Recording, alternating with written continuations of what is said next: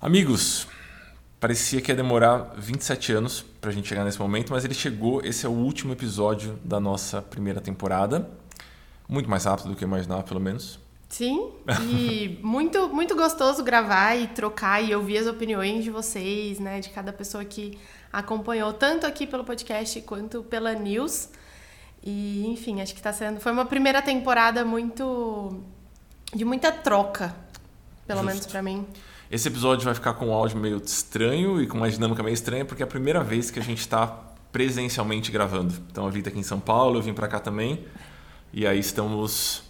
Estamos com uma estrutura improvisada aqui, equilibrando o microfone com os livros, mas na casa de amigos, mas vai dar tudo certo e a gente achou que seria legal gravar uma vez juntos, em especial porque temos alguns, alguns avisos e alguns convites para fazer. O primeiro deles, existirá uma pesquisa uma pesquisa que surgiu da necessidade de entender o mercado de planejamento financeiro para além das nossas experiências. Então a gente ficou conversando sobre o que será que as pessoas esperam de um planejador financeiro. E a gente tem uma série de ponderações que estão muito lastreadas no que a gente já viveu. Sim. E a gente estava querendo extrapolar isso um pouquinho. Então, nos próximos dias, ainda esse ano, vocês vão receber é, um, um, convite para compartilhar com as redes de vocês e para ajudar a divulgar uma pesquisa cujo título é O Planejador Financeiro dos Meus Sonhos. Talvez isso mude, as coisas estão mudando muito rápido nos últimos tempos, mas a ideia é a gente conseguir rodar essa pesquisa com o público final. Então a gente vai conversar com pessoas que potencialmente contratariam um planejador financeiro. Sim, e entender o que, essas pessoas esperam, qual é o modelo que funciona melhor, é, modelo de negócio, preços e, enfim, postura do planejador. Então, acho que vai ser qual tipo de transformação elas estão buscando. Acho que vai ser uma pesquisa que vai trazer um norte para todo mundo que trabalha nessa área e para instituições também que têm o interesse de fomentar o mercado do planejador financeiro. Aparentemente, fazer uma pesquisa séria é muito mais difícil do que a gente imaginava. Então, de repente, a gente estava fazendo, sei lá, uma reunião com uma pessoa de estatística para fazer, fazer a ponderação do espaço amostral da pesquisa. Eu achei que a gente ia fazer só um Google Forms no começo, mas de repente tudo escalou. E a ideia é que essa pesquisa rode esse ano. A gente vai consolidar os resultados na virada do ano e a gente vai ter uma apresentação em final de fevereiro, assim. Isso, isso. Final de fevereiro a gente vai ter esses dados consolidados. A gente deve compartilhar com o pessoal do grupo de Instagram algumas perguntas que vão rolar na pesquisa, escutar um pouquinho de vocês também vai ser super, super útil. Como a Vivi falou, a ideia é entregar para as pessoas que estão envolvidas nesse mundo um norte do que, que o público final espera de um processo de planejador financeiro e da, do planejador financeiro em si, da pessoa. Então acho que esse é um primeiro aviso, primeiro convite. E um segundo aviso, barra convite também. Esse é mais. Não é mais grave, mas ele é. Ele é importante. Ele é importante. Vai existir nos próximos tempos um programa de formação. Vou jogar a bola para você agora. Você vai, você vai falar um pouco disso aí. O que, que vai acontecer? Bom, o que vai acontecer exatamente ainda não sabemos é, muitos detalhes, mas a ideia é que a gente consiga oferecer para o mercado alguma coisa que a gente gostaria de ter encontrado lá atrás. Muito mais do que um curso gravado, que a gente tem ali conteúdos técnicos que a gente sabe que são muitíssimo importantes e a gente precisa de fato desse embasamento, mas a gente que está começando precisa daquele apoio, do suporte, de entender como é que eu estruturo, como é que eu converso com a pessoa, como eu estruturo meu negócio, como eu levo aspectos é, comportamentais para dentro do planejamento. É, então a gente está desenhando né, um, um, modelo que a gente espera conseguir entregar tudo isso. Na, em algumas semanas atrás, a gente rodou uma news com algumas perguntas. Então, se você não viu, fica aqui o convite para conversar com a gente. Manda um e-mail para a gente, tem o link aqui na descrição. E conta para a gente o que você espera, o que você gostaria que a gente conseguisse oferecer. Isso. A gente não sabe muitos detalhes ainda. Sabemos que com certeza vai levar em consideração os aspectos comportamentais. É provável que a Vera, a professora Vera Rita, esteja com a gente nessa, nessa formação também. A gente está pensando em alguma coisa ali na faixa dos seis meses de processo. Ah, mas é muito tempo. Gente, é uma profissão, né? A gente está aqui tentando capacitar alguém para ganhar a vida com isso. Não é um, ah, um cursinho para saber como é que o planejamento financeiro funciona. É muito mais profundo do que isso. Então a gente está com essa ideia dos seis meses. O que mais que a gente decidiu sobre isso? Que teremos muito espaço para discussão de cases. Isso, isso. É, é prático, é mão na massa e é dividir o que a gente, o que a gente faz, o que a gente aprendeu.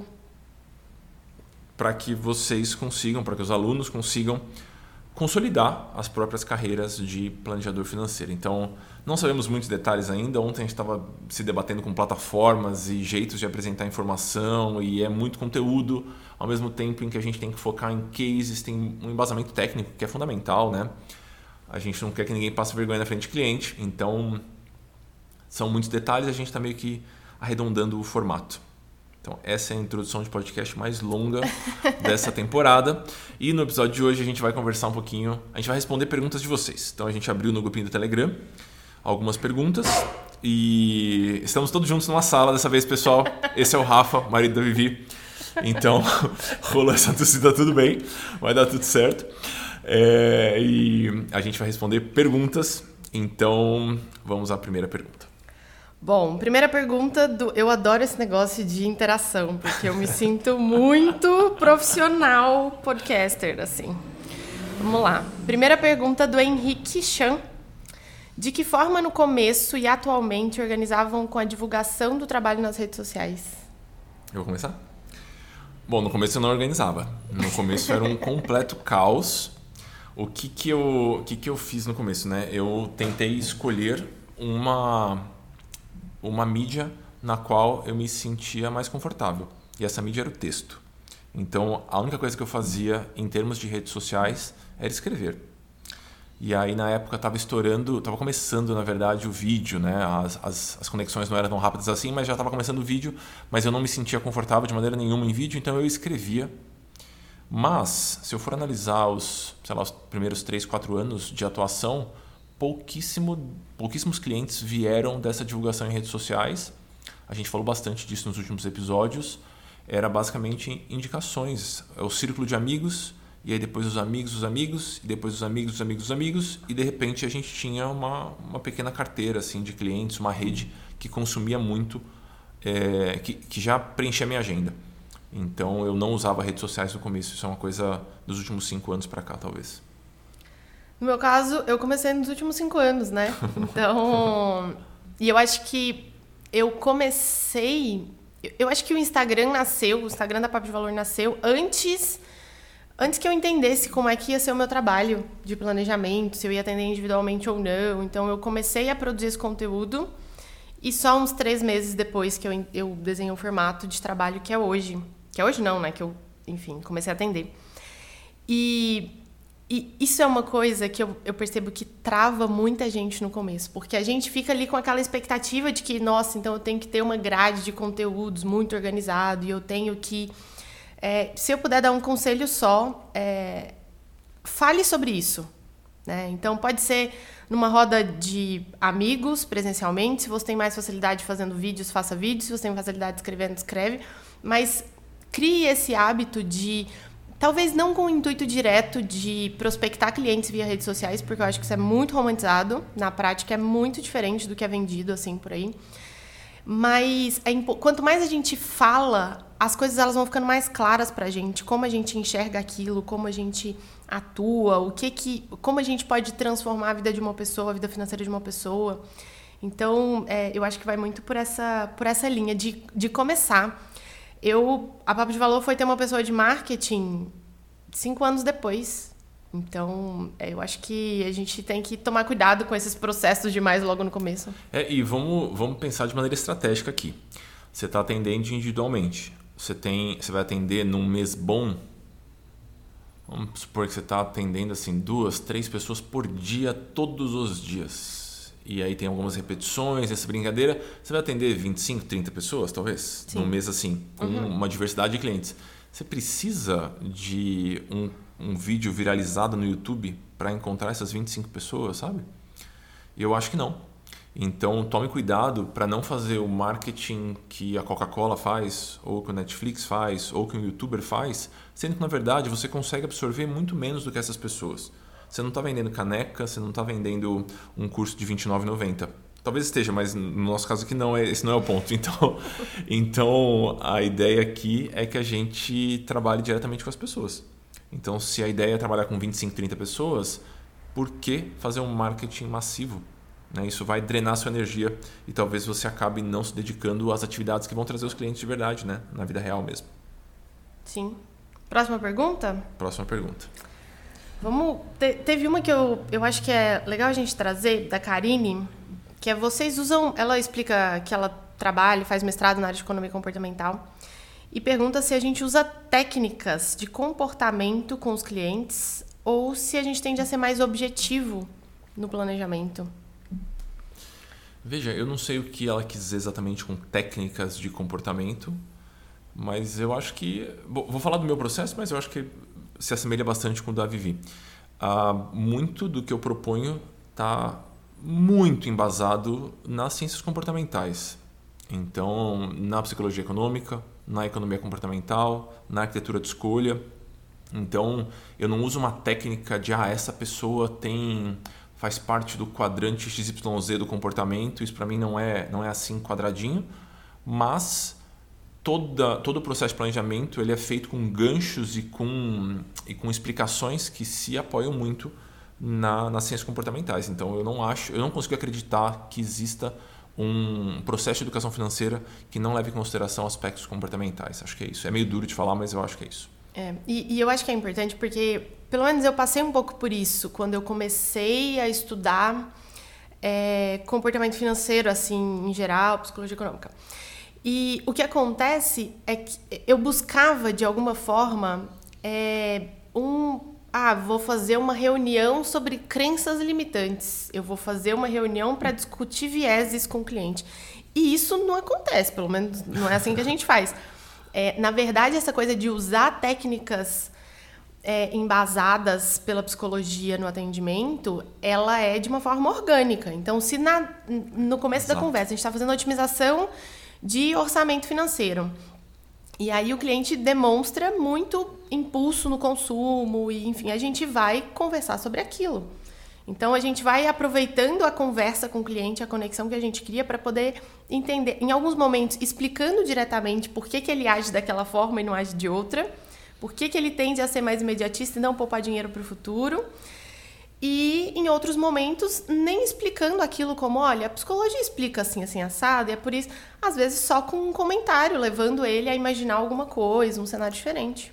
E eu acho legal que alguns clientes gostam dessa explicação teórica, e outros clientes, eles não estão nem aí para isso. Então, você está atendendo um autônomo, por exemplo, e aí você, você atendeu ele numa quarta-feira, e na segunda e na terça, é, vamos supor que é um psicólogo, ele perdeu dois pacientes. Aí ele tá deprimidíssimo na quarta-feira. Ele fala: Puta que pariu, meu, meu faturamento vai cair muitíssimo, tá tudo dando muito errado. E aí, se é um cliente que eu sei que curte esse aspecto técnico, eu falo: Cara, acho que você está um pouquinho enviesado. Chama viés de disponibilidade. Você está pensando só no que aconteceu nos últimos dois dias, sendo que você nem colocou seus números no papel para saber o impacto real dessa, dessa saída desses dois pacientes. E tem clientes que só querem, só querem que você diga, bom, é normal isso aqui, cara. Tem um zilhão de teses acadêmicas que explicam que é completamente normal você esquecer de fazer isso, isso, isso, ou de você ir para cá ou ir para lá. Então eu vou, eu vou dosando o quanto de academia eu vou colocar na conversa de acordo com o perfil do cliente. As pessoas geralmente adoram. Né? Isso está muito na moda, inclusive, né? Comportamento Sim. e livros virando best-sellers, né? O do Kahneman mesmo, a maior parte das pessoas compra e não lê, mas ele é um, um best-seller, então assim tem muita coisa, as pessoas estão sabendo que esse assunto existe. Sim. Próxima pergunta da Valéria. É, fazer acordos com corretoras, advogados, seguradoras para receber rebate por indicação é considerado uma boa prática? E aí eu já vou emendar em como, para quem está começando, construir essa rede de apoio técnico e com especialistas Vamos lá. É, boa prática envolve um, um, certo julgamento, né? Quem somos nós para dizer o que é bom e o que não é? Eu tendo a achar que é um caminho muito perigoso. a chance de você receber por uma indicação e se manter isento é muito pequena. E aí, de novo, temos uma série de, de vieses psicológicos e, e teses que podem, podem embasar essa, essa minha ponderação. Então, na minha opinião, se você conseguir criar essa rede de maneira não remunerada, me parece mais saudável. Você vai, você vai acabar tecendo relações que são mais genuínas, eu acho. Eu concordo. É, eu faço isso desde o início. E é engraçado que em vários momentos, eu acho que isso é um, é um, assunto que até as pessoas, o público final, ele tem cada vez mais dado valor. Sem dúvida. A gente recebe algumas vezes, assim, algumas muitas vezes, no caso, é, de eu recebi essa proposta aqui do meu assessor. Você pode dar uma olhada comigo? Você pode ir na reunião com o meu corretor de seguros? Porque elas querem essa, é, essa opinião isenta, né? E de alguém que está enxergando o planejamento dela de uma forma completa. Então, acho que eu concordo assim com você, Amori, de que funciona nos dois formatos, mas que em qualquer desses formatos precisa ser muito transparente com o cliente, obviamente. E a gente tem que ter. É, são formatos diferentes, são, a, a, gente tem que escolher qual, qual é a luta que a gente vai lutar. Eu acho legal que essa pergunta surgiu porque essa é uma das perguntas da pesquisa. Sim. Então a gente vai conversar com o público final uh, o que, que eles acham dessa história toda. Né? Será que eles gostariam de saber da remuneração dessas pessoas? Eles. Uh, faz diferença para eles ser remunerado ou não ser remunerado? E aí, conectando com, com a continuação da pergunta, eu acho que você é uma tomadora de café sênior, assim. Então, geralmente, quando você chega nos lugares e tem pessoas com quem você tem alguma afinidade ou gostaria de trocar, você chama para tomar café, certo? Sim. Eu lembro quando eu comecei, eu sou de Goiânia, então existe uma rede em Goiânia, mas o mercado financeiro há cinco anos atrás e até hoje, ele acontece aqui em São Paulo. Né? Hoje eu estou aqui em São Paulo, mas. é, e aí, sempre que eu, que eu vinha para São Paulo, ou a passeio, ou para fazer um curso, participar de algum evento, alguma coisa, eu tinha o objetivo de conversar com cinco pessoas diferentes do mercado. Entre profissionais de outras áreas, pessoas que faziam exatamente o que eu fazia, e enfim. E era aquela coisa da cara de pau mesmo. Às vezes é um contato que você tem, um amigo ou um, é, um profissional que atende um cliente e acaba que a conexão acontece por aí. Mas em outros momentos é falar, olha, amigo, eu, eu tô indo aí para sua cidade, que era o meu caso, e foi assim que eu conheci o Amuri, e é, é, é, por isso que isso esse, existe. Esse projeto aqui não existiria se não fosse esse café, sem dúvida, e o programa de formação e tudo mais, então... É, é isso, então eu mandei a mensagem, Amuri, vamos, vamos tomar um café? Tô em São Paulo, acho que a gente olha para finanças de uma forma parecida, vamos tomar um café. E o Amuri, na época, assim, eu estava começando e o Amuri era famoso, né? Ele tinha livros. Intimidade ele... é uma merda, pessoal. A pessoa vai fazendo piadas uma em cima da outra, é isso. Justo. Mas é, é, é, é começar. Né? Eu acho que essa rede ela vai se formando, a gente vai lapidando a rede com a experiência, porque, enfim, a gente vai necessitando de profissionais diferentes. Isso. Tem um episódio sobre isso, né? Eu acho que legal voltar e, e ouvir esse podcast se você ainda não fez número 5 eu seis? acho que é o eu acho que é o 6 é o que a gente fala sobre a importância dessa rede de apoio generalista versus especialista. Isso. Isso é o isso. episódio 6 então vocês deem uma olhadinha lá depois. E uh, eu estou pensando aqui nas pessoas que, que me apoiam ao trabalho em parceria nos últimos anos né? Já foram várias pessoas e vale a pena você conversar com mais de uma porque às vezes você vai conversar com um contador e você não vai gostar tanto desse contador. E aí você vai falar, ah, não, ter parceria com um contador é ruim. Mas você só não achou o contador certo. Então, isso vai te isentar da necessidade de aprofundar loucamente em todas as áreas. Porque você não vai ser um especialista em ah, lucro presumido, simples nacional, qual é a regra do anexo XPTO. Você não vai conseguir fazer isso. Então é bom ter essas, essas parcerias. E um último ponto aqui a maior parte das pessoas está carente dessas conexões, pessoal. As pessoas Sim. gostam de conversar. Né? As pessoas fechadas que vão te enxergar como concorrência, na minha opinião, elas são exceções. Então, acho que na cara de pau você vai ter bons resultados. Chama as pessoas para um café. Isso. Virtual. Isso. Ou não. Ou não. É... Pergunta da Daisy. Sempre fico na dúvida com relação à apresentação da proposta com o serviço que será prestado e os valores. Se já apresento na primeira reunião para entender o que vamos trabalhar ou mando depois bonitinho por e-mail em um material. E aí, como você faz? É engraçado porque agora, nos últimos tempos, eu tenho muito mais contato com os materiais da Papo de Valor. Aí eu vejo as apresentações propostas, eu falo, o que, que eu estou fazendo da minha vida? Porque são apresentações com apresentação PowerPoint, o design é bonito tal. Eu sempre fiz no texto, como vocês devem imaginar. É, eu não gosto de fazer a proposta com pressa. Porque, na minha opinião, a qualidade da proposta e a personalização da proposta tem uma conexão direta com a conversão. Então eu geralmente faço a primeira reunião com o cliente. Inclusive é um ponto que eu queria discutir com você também. Se você acha que uma reunião de 30 minutos basta ou se uma reunião de uma hora é melhor. Eu faço uma reunião longa. E aí eu sento para escrever essa proposta como se fosse um texto que eu preciso escrever. E eu vou listar nessa proposta quais pontos eu acredito de verdade que vão conseguir ser atendidos por aquela consultoria. E aí só nesse momento de proposta, de escrever a proposta, que eu coloco os valores e a logística do trabalho, a quantidade de encontros e, e tudo mais. Sim. Aqui na Papo de Valor a gente faz uma reunião mais curta, a gente faz uma reunião de meia hora. Na verdade, se a minha equipe estiver escutando isso nesse momento, elas vão pensar, eu nunca faço uma reunião de meia hora. Mas enfim, a gente tenta fazer uma reunião mais curta, é, por questão de agenda, assim mesmo. É, enfim. Mas geralmente ela extrapola um pouco e a gente envia a proposta depois pensada. O momento, acho que é importante pensar qual é o papel dessa primeira reunião. É criar conexão com a pessoa que está do outro lado. Perfeito. É isso. É esse nosso objetivo. Garantir que ela saia da reunião entendendo o que, que é o nosso trabalho, o que, que a gente faz, como a gente pode ajudar. E, principalmente, garantir que é, ela saia com a sensação de que a gente entendeu o qual é o desafio dela e que a gente está olhando para o mesmo lugar que ela. Então, até aqueles comentários de a pessoa explica, ah, eu estou muito insegura porque a minha renda é instável, um mês eu ganho 10, no outro mês eu ganho 2. A gente usar esses argumentos, essas falas da pessoa, depois, né, e falar, então deixa eu ver se eu entendi bem a sua renda acontece assim, e aí por causa dessa variação, repete de volta para ela para poder mostrar que você de fato entendeu. Acho que o, o principal ponto, a palavra-chave para essa primeira reunião é conexão. É, as pessoas não compram consultoria financeira igual elas compram molho de tomate no mercado. Não é mais um pote de molho de tomate. É um momento especial para a maior parte das pessoas.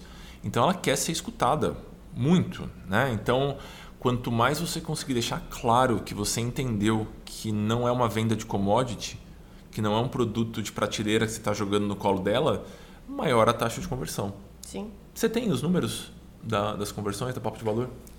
Eu tenho. Acaba que os nossos números eles variam conforme a experiência da planejadora, assim, né? E isso é uma coisa que é legal comentar também. No começo é normal, a gente vai para uma primeira reunião, ah, tô insegura, nessa daqui o cliente falou isso e eu fiquei sem saber como contornar a situação e, e aos poucos isso vai isso vai melhorando. É, no início, para quem está começando, uma conversão boa para a gente é de 50%. Justo. É, é uma conversão alta, e... na minha opinião. É, eu acho que é uma conversão boa. É o que a gente consegue. É a nossa meta para quem está começando. Tipo, primeiros seis meses é isso que a gente busca. Massa. Engraçado que isso varia muito de acordo com o mercado que você trabalha, né? Eu tive um, um sócio muito querido, Felipe, foi meu sócio no Papo de Homem. E ele era o cara dos, dos QPIs, assim. Então ele analisava todos os indicadores da empresa e um dos indicadores era a quantidade de propostas enviadas. Só que no mercado da publicidade, claro, a taxa de conversão é muito menor. No nosso mercado, por ser uma venda muito personalizada, pelo menos do jeito que, que a gente enxerga, planejamento financeiro, é uma venda personalizada. Eu acho que dá para buscar esse 50% e dá para buscar números maiores que isso, conforme a experiência vai, vai caminhando assim. É, e tem um ponto legal assim, quando a gente olha para essa conversão dos clientes de indicação e dos clientes que falaram ali com a gente no direct via redes sociais, é. ela é muito diferente. Sim. Então aí é aquela história de se a gente tem que colocar a nossa energia em uma coisa, em uma fonte de prospecção, de geração aí de, de novos contatos de clientes, é, essa, é, essa, essa coisa da relação e, e, do nosso ciclo, ela de fato tem uma conversão muito maior. Eu, converse, eu ia falar algum ponto que era muito importante. Ah, Dani, você corta essa minha gaguejada aqui. Um último ponto sobre, sobre propostas, né? Não faça uma proposta que elenca o conteúdo técnico que você vai atacar. Não faça uma proposta que promete valores ou que foca no processo. Faça uma proposta que foca no resultado, na transformação que você vai gerar. Então o cliente não quer saber muito bem se a carteira dele vai ser composta por título XPTO ou se a gente vai usar um método numa planilha ou num aplicativo. O que ele quer saber é: ah, eu vou ter uma carteira bem organizada, que tem uma expectativa de retorno mais alta, ou ele quer saber, bom, eu vou ter um método de controle que funciona para mim, né? E ele vai ser simples. É isso que o cliente está esperando. Ele não quer saber se é aplicativo, caderninho, papel de pão ou o que for. É só esse último ponto que eu acho que ele é muito importante. Muito bom. Mais uma pergunta aqui do Henrique. Como realizar as escolhas dos investimentos respeitando a legislação e o conflito de interesses? Uou! Acho que antes da gente comentar sobre isso, vamos explicar por que, que é difícil falar sobre esse tema? Vamos. É, ele é regulado. A, parte de investimentos ela é regulada pela CVM, a, a atuação do consultor, no caso do consultor CVM, consultor de valores imobiliários. E existe uma uma zona cinza, assim, porque a gente é, tem, tem alguns pontos que o consultor não, geralmente não atende, o planejador não pode entrar na, na área do outro. Muitas pessoas resolvem isso atendendo os dois perfis, que eu acho. Esse eu acho que vai ser um assunto para um podcast inteiro, assim, super. É, super técnico até, porque é, é difícil, até, até pensando em mercado, geralmente o cliente do planejador que, que quer atender ali a classe média, ele é diferente do cliente do consultor CVM, que quer atender milionários. Isso, exatamente, exatamente. Então são públicos diferentes, é, mas na nossa cabeça isso pode estar claro essa separação. Bom, existe o planejamento financeiro do dia a dia, existe a parte de gestão de fortuna, gestão de patrimônio. Mas, para quem está querendo consumir esse serviço, é a vida financeira daquela pessoa. Fala, ah, eu quero resolver. É o cara do dinheiro, né? É a pessoa que conversa dinheiro, então a gente vai conversar com essa pessoa. Não existe essa separação clara na cabeça do cliente. Então, cabe a nós, na medida do possível, criar essa separação. Em linhas gerais, para fazer a montagem de uma carteira de investimentos, para fazer a escolha desses investimentos, você precisa ser um consultor CVM que não tem lá muito a ver com o CFP, com o CGA, com o CEA, então com os CPAs ali da, da, da turma do banco. Então é uma, é uma licença completamente à parte que você mantém, você paga para se manter licenciado à parte também. Exatamente. Então, para solicitar essa habilitação pela CVM, é um processo meio burocrático, mas ok. E você precisa ter uma certificação ou ter, enfim, tem alguns critérios. Mas depois disso, cria habilitação e tem um acompanhamento muito próximo, de certa forma, da, da CVM. Você tem que prestar conta de quantos clientes você atendeu, como foi a montagem de carteira, como você fez análise de perfil e enfim. Então tem, tem esse ponto. Eu acho que é, é, um, é bem delicado o planejador que quer trabalhar com investimentos é, porque ele vai ter que ligar, ele vai ter que lidar com, com essa questão. E não, não tem muito caminho, né? Eu acho que a gente pode fazer a nossa lição de casa por aqui, listar os principais pontos, as principais dores, entrevistar pessoas que trabalham especificamente com a legislação e a gente traz um episódio completinho para vocês. Acho que seria o mais responsável aqui da nossa parte. Perfeito. É, próxima pergunta.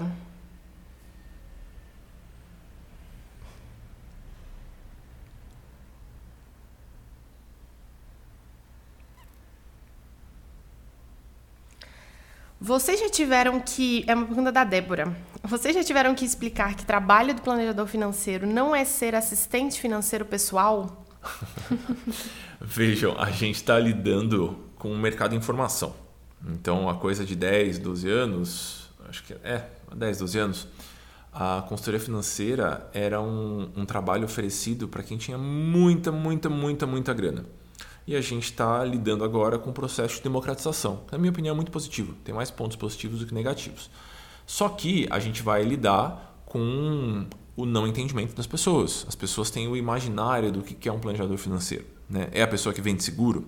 É a pessoa que indica onde vai investir? É a pessoa que vai organizar minha planilha? Ele vai fazer os lançamentos para mim? Como é que vai funcionar isso? Então, existe uma, uma pluralidade de clientes existe um não entendimento do que a gente faz. Então, sim, você vai ter que explicar algumas vezes. Eu tenho colegas que, que gostam de entrar muitíssimo no, no, na logística financeira do cliente. Então ele vai lá e ele faz os lançamentos, ele vistoria a planilha do cliente, ele fala: você não lançou isso aqui, isso aqui, isso aqui, ou então ah, não está batendo essa conta, me manda seu extrato bancário que eu vou fazer a conciliação para você. Eu, eu não gosto muito dessa estratégia. É, eu acho que tem um ponto também que é de entender o que, que o cliente precisa e o que, que ele acha que é um planejamento financeiro. né? Eu acho que em alguns momentos isso acontece. Eu, eu sempre me lembro, quando a gente entra nesse assunto de uma cliente, que ela falava, mas onde que você está anotando os gastos que eu te falo que eu tenho? eu pensava, eu não estou anotando, né? Eu não estou anotando. A gente está olhando, nossa reunião era quinzenal. E aí eu falei, a gente está olhando, a cada reunião a gente está olhando para a próxima quinzena, para o que vai acontecer nela, e a gente está olhando um olho lá na frente, na carteira de investimentos, no futuro, no planejamento de aposentadoria.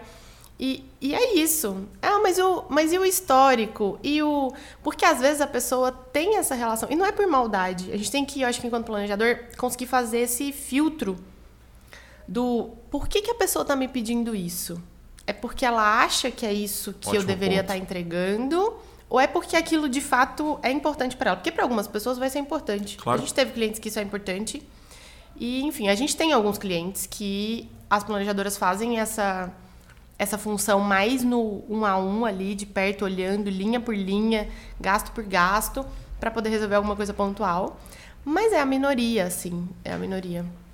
É, veja, por mais que a gente tenha que ter flexibilidade, acho que essa foi uma palavra-chave de algum episódio que passou. Então, a gente falou um pouquinho sobre a importância do planejador ser muito maleável, dele conseguir se adaptar às situações que ele tá, que estão sendo apresentadas para ele. Mas se as suas consultorias todas estão indo para um lugar que você não curte, por exemplo, talvez você não queira ser essa pessoa que organiza a planilha dos seus clientes. Talvez é, você esteja transmitindo sinais errados. Talvez você não esteja, usando uma palavra do mundo da publicidade de novo, brifando o seu cliente direitinho do que, que você vai entregar. Né? Então, eu acho que vale a pena você analisar a sua proposta, analisar as frases que você utiliza ou a narrativa que você utiliza na primeira conversa, no primeiro atendimento, para que você consiga levar esse cliente para um lugar que é interessante para ele, é o que ele precisa e que você gosta de fazer. Senão, daqui a pouco você está com uma rotina de uma, uma secretária financeira, que não é um problema, mas talvez não seja o que você quer. É, se, se for o que você quer fazer, talvez eu tenha clientes para indicar, inclusive. Sim. Deixa eu complementar aqui com, com uma ponderação sobre isso. A maior parte dos, dos planejadores financeiros querem faturar bem, né? Porque, Sim. enfim, viver tá caro. É mais fácil você gerar um faturamento mais substancial se você atua de maneira estratégica com seu cliente o trabalho operacional, que é um trabalho que o cliente só não faz porque ele tem preguiça ou só não faz porque ele tem tempo, ele vale menos. Sim. Então, quanto mais único for o seu papel na vida daquele cliente, mais liberdade de cobrar e mais demanda você vai ter. Então, eu não acho que um, um preenchedor de planilhas teria uma demanda que gira o quarteirão, sabe? Uma fila gigantesca. Mas um cliente, um planejador que consegue apoiar o cliente em decisões muito críticas, eu vou comprar casa ou vou continuar de aluguel? Eu recebi esse dinheiro, o que, que eu faço com esse dinheiro? Eu vou conseguir me aposentar na data que eu acho que eu vou conseguir me aposentar? Me ajuda a tomar essa decisão. Quanto mais crítica e quanto mais difícil for a decisão que você apoia, mais tranquila vai ser a sua vida. Sim, sem dúvida a gente consegue agregar, tem muito mais valor agregado, assim, Isso, né? Esse, Porque esse é o termo. Uma pequena decisão que às vezes a gente vai tomar em uma reunião de uma hora, ela vai ter um impacto na vida inteira dessa pessoa dali para frente, ela vai ter um impacto muito grande na qualidade de vida que ela vai ter lá no futuro. Então tem isso. Eu tô lembrando da gente concebendo a pesquisa. Que a gente começou a elencar as questões todas, né? Com toda a nossa inexperiência com pesquisas. E aí a gente fez algumas reuniões com algumas pessoas que têm mais experiência do que a gente com isso. E era uma reunião de meia hora. E essa reunião de meia hora, ela fazia a gente refazer a pesquisa inteira, ou mudar completamente o foco de uma questão, ou mudar os pilares da pesquisa. E é uma reunião de meia hora. Então, o trabalho dessa pessoa que conseguiu dar esse pitaco é muito mais importante do que o trabalho que, vamos supor que a gente contrate alguém para colocar essa pesquisa num formulário, para fazer essa pesquisa ficar bonita, uh, organizada num formulário. O trabalho dessa pessoa vale menos, porque ele tem menos valor agregado, como a Vivi falou. Então, acho que vale esse, essa atenção. Sim. Posso puxar a próxima aqui? Pode. Eu gostei que ficou uma pergunta profunda. Pergunta do Pedro. Como estruturar o planejamento, respeitando a personalidade e as convicções de cada cliente. E aí ele complementou: como tocar o coração do cliente no planejamento financeiro, conduzindo a abraçar a solução. Uau! Uau! Bom, indo aí no, no primeiro ponto da pergunta, eu acho que a gente já falou isso em outros episódios e acho que a gente vai repetir isso trocentas vezes, que é o, planeja, o planejamento financeiro ele não é nosso, ele é do cliente. Então, a gente precisa sentar para pensar o planejamento financeiro a partir da perspe perspectiva do cliente. Justo. Esse é um primeiro ponto. Eu acho que sim. E, veja, uh, existe um, um processo de construção de uma grande caixa de ferramentas. Eu enxergo assim, pelo menos, a formação de um planejador financeiro. Né? Ele vai começar a ganhar cancha, ele vai começar a ganhar um certo repertório e ele vai poder usar essas ferramentas de acordo com o que se adequa melhor àquele cliente. Então, se você chega para um cliente com uma planilha fechadinha e você mostra, olha, é assim que a gente faz planejamento financeiro, e você espera que ele vai abraçar como sendo o planejamento que funciona, que é dele, você vai se desiludir. Porque talvez para aquele cliente faça mais sentido enxergar as informações assim, assim, assado. Ou talvez para aquele cliente ele nem vai usar planilha ele vai usar alguma outra ferramenta ou nenhuma ferramenta. Então, quanto menos você dá a cara do planejamento do cliente e você deixa esse cliente dar os inputs, maior a chance dele tomar aquilo como dele. Pelo que eu percebo, quanto mais neutro é, é esse início de planejamento, quanto mais simples ele é, mais fácil do cliente personalizar da maneira que ele acha que faz mais sentido e dele tomar aquilo como, como algo que é para ele mesmo. Sim. E, e não é que para cada cliente, você, planejador, vai precisar. Ah, com cada cliente eu vou inventar uma coisa completamente diferente, ou eu vou ter que improvisar, porque principalmente quando está começando, é um, é, tem uma segurança envolvida aí, né? Então, não é isso. A gente pode ter essa caixa de ferramentas que o Amor comentou, com, ó, eu já consegui pensar em nessas 10 formas diferentes de controlar. Pensando em um cliente que adora usar aplicativos. Um cliente que, ó, eu não quero abrir, eu quero uma vez por mês abrir a conta do banco e pagar tudo que eu tenho que pagar e saber o que eu posso e não quero olhar para isso só no próximo mês. Então, ter algumas possibilidades que você vai construindo ao longo da experiência também. E, e eu falo, até pelo Papo de Valor, hoje nós somos nove e há três semanas atrás, um mês atrás, a gente fez uma reunião de pensar novas formas de controle que não envolvam um computador. E eu acho que, igual a Vivi falou, a, com o tempo essa malandragem vem. A gente está tá na casa de um grande amigo meu, do Gustavo, que toca percussão. E aí eu tô com esses exemplos na cabeça. Mas deixa eu contar aqui uma vírgula sobre esse ponto. No começo, você vai aprender a fazer a coisa com início, meio e fim. Então eu lembro de eu aprender a tocar pandeiro, porque eu conseguia fazer o ritmo, mas só se eu começasse daquele começo, porque se alguém me pedisse para começar da metadinha para frente, para mim não funcionava mais. E aí eu via o professor de pandeiro tocando e ele conseguia começar a partir de absolutamente qualquer lugar. Se você solta qualquer coisa para ele, ele vai continuar dali. Mas isso é porque ele toca pandeiro, sei lá, 20 anos. E eu acho que com planejamento financeiro pode, pode funcionar parecido. No começo, você vai precisar fazer ah, vou fazer um raio-x financeiro, uma fotografia aqui financeira, vou fazer essas perguntas e a partir dessas perguntas eu vou para cá. De repente, com um pouco mais de experiência, o cara vai soltar um comentário e você fala: Hum, entendi. Seu ponto é esse aqui. Então a gente vai começar a partir daqui. Então você pula etapas e talvez isso vai, vai soar de maneira muito. Vai casar muito bem com o momento daquele cliente. Então ele não vai se ver perdido num processo em que para ele não faz sentido. Ele vai começar direto no que para ele é o melhor. E eu acho que essa malandragem de começar o ritmo a partir de qualquer ponto vem com o tempo. Sim. Você não vai fugir da pergunta sentimental aqui. É. Como tocar o coração do cliente? Na verdade, minha estratégia era refazê-la para você agora, mas De demorei alguns segundos aqui e bobeei. É, eu, eu, não sei como tocar o coração das pessoas. Sei como talvez tocar o coração do meu marido que está aqui na minha frente, mas é o máximo que eu consigo chegar. A estratégia que, que eu uso é muito dessa coisa de. Porque, às vezes, a gente tem alguns profissionais em alguns setores que eles estão olhando para o cliente e eles estão ali, o cliente de um lado, aquela pessoa do outro. Alguns começam com essa coisa de, ah, não, o meu olhar é, é o olhar para o cliente, eu estou focado no cliente, eu estou focado no que é importante para ele. Eu costumo ver isso de uma perspectiva diferente. É como se o meu olhar fosse o mesmo olhar do cliente. Então, eu tento me aproximar com esse ponto de empatia. Não é que o cliente, meu foco é o cliente, meu foco é o foco do cliente. Então, eu vou construindo essa conexão a partir daí. Eu, pelo menos é, é a minha forma de, um... de conseguir trazer isso, né, para um pouco mais de perto. Eu acho que não tem como, não tem como.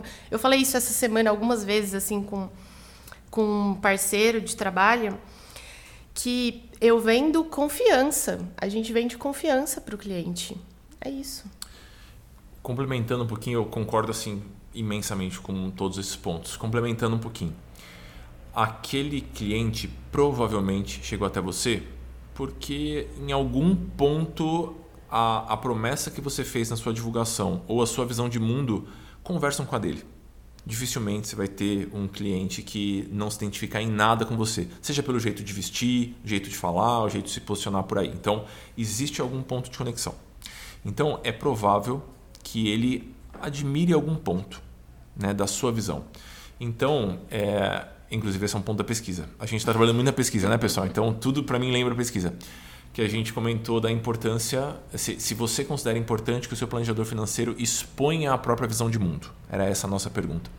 Eu acho fundamental, porque é a partir desse ponto em comum que você vai conseguir transmitir a, talvez a sua paixão pelo tema, que eu acho que é um, um ponto importante para essa questão também. Eu, eu uso muito isso. Então, eu gosto muito desse assunto. E eu deixo transparecer esse meu, esse meu prazer em trabalhar com isso, essa minha vontade de trabalhar com isso, porque todo mundo gosta de estar perto de uma pessoa que está apaixonada por alguma coisa.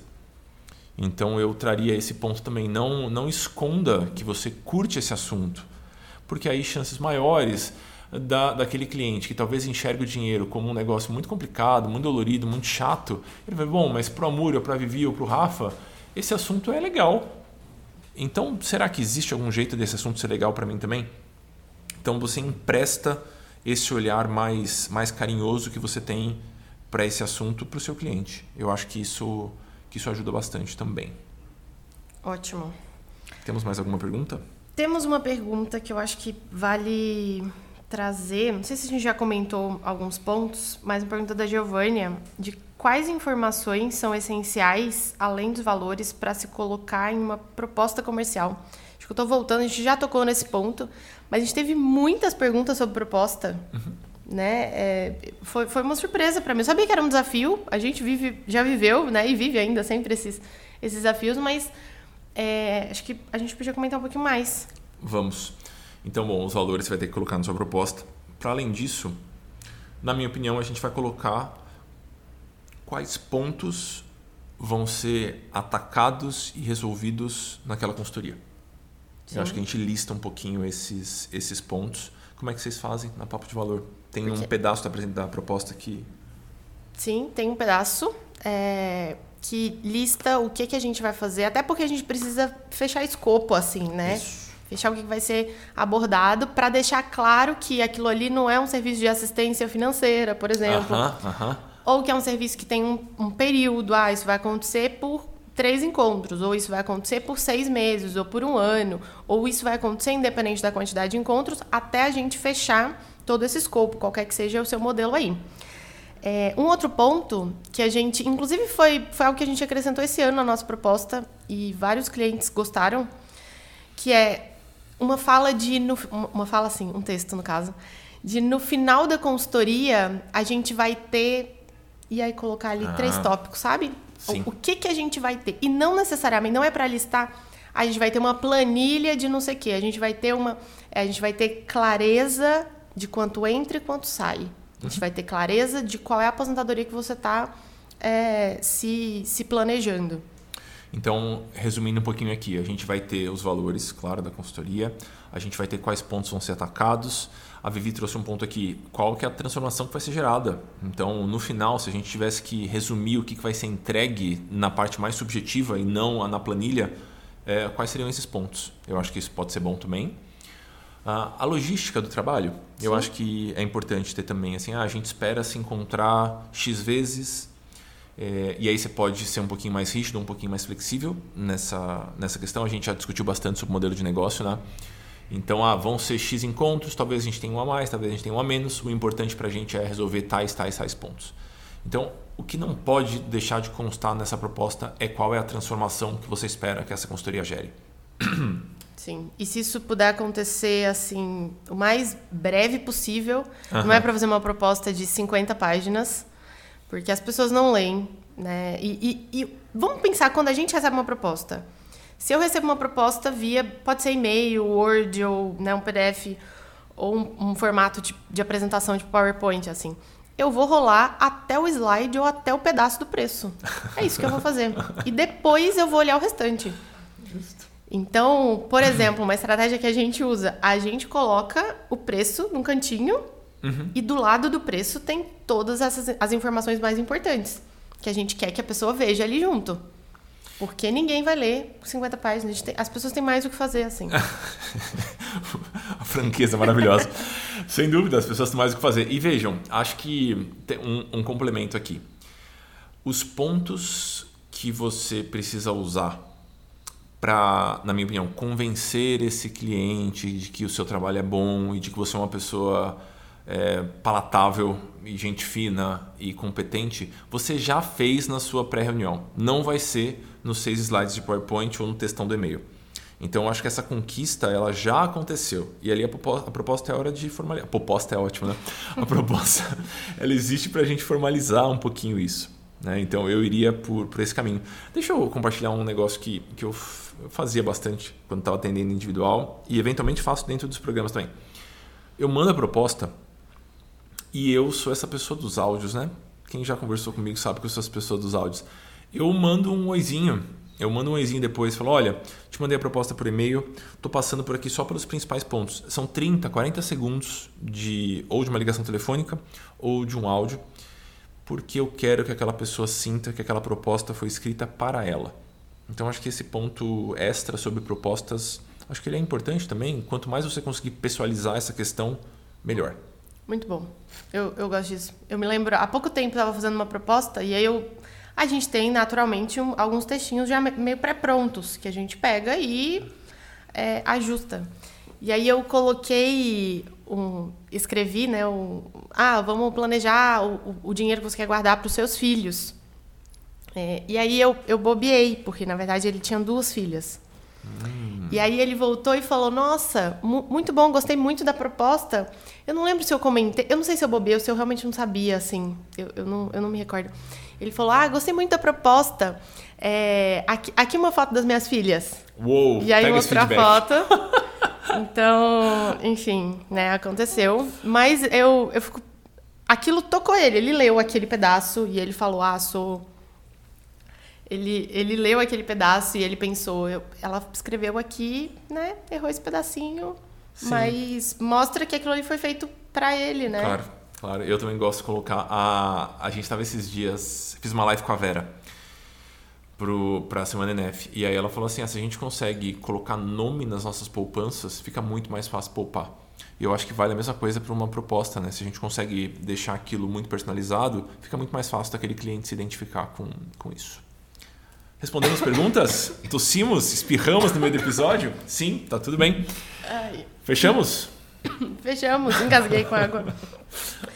Fechamos o episódio, fechamos a primeira temporada. Fechamos o episódio, a primeira temporada, sim. É, e, e agora? Próximos passos, pesquisa. Pesquisa vai acontecer esse ano. Teremos uma próxima temporada no começo do ano que vem. Sim. Teremos um programa de formação em algum momento do primeiro trimestre, final do primeiro trimestre, começo do segundo trimestre, em algum lugar, se tudo der certo, com alguma sorte, ele vai acontecer. E acho que vale um agradecimento, né? Porque a gente conheceu um tanto de gente, assim. A sensação que quando a gente começou o podcast, a ideia de ter um programa de formação ainda era um pouco distante, assim. A gente está meio que namorando a ideia já há alguns anos e a gente foi se aproximando nesse sentido. E a sensação que eu tenho é que mesmo que o programa de formação não saia ou que por qualquer motivo a gente pare, foi muito legal conhecer as pessoas que a gente conheceu e ter as interações que a gente, que a gente teve. Então, se você escutou até aqui, acho que vale um, um muito obrigado e um convite para seguir cada vez mais perto. Sim, muito obrigada. E, e, eu acho que é uma coisa interessante que quando a gente começou, é, eu fiquei pensando, a gente está produzindo uma coisa para outra pessoa, né? Para outros planejadores. E, e, na verdade, eu acho que a cada resposta de, de news que a gente recebe é uma coisa de, meu Deus, que, que pessoa legal, que história legal e que né, eu, eu queria estar mais perto dessa pessoa mesmo, né? Então acho que tá criou dentro de mim um pouco desse lugar assim. Para mim também a, a sensação que eu tenho é falar, eu tomaria uma cerveja com essa pessoa, assim, seria bom bater papo com essa pessoa um tiquinho assim.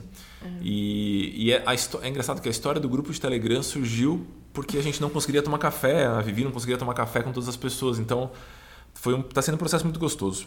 Então as pessoas são ativas no grupo. Muito obrigado pelo carinho sempre, pelas colaborações. Eh, os links para tudo que a gente está fazendo estão em algum lugar perto desse podcast. Então acompanhe a newsletter, é o jeito mais fácil da gente se manter em contato. Nós não temos, pessoal, fôlego para mais um Instagram ou para mais uma rede social. Então o contato é a newsletter mesmo, certo? Sim, e no nosso site é, no provavelmente site. agora, quando, quando for pro ar, a gente céu, vai né? ter um primeiro esboço já de de site. A ideia é a gente concentrar isso tudo por lá com algumas outras reflexões, alguns complementos que possam surgir por aí. É isso, queridos. Obrigado, fiquem bem por aí e nos vemos na próxima temporada. Tchau, tchau.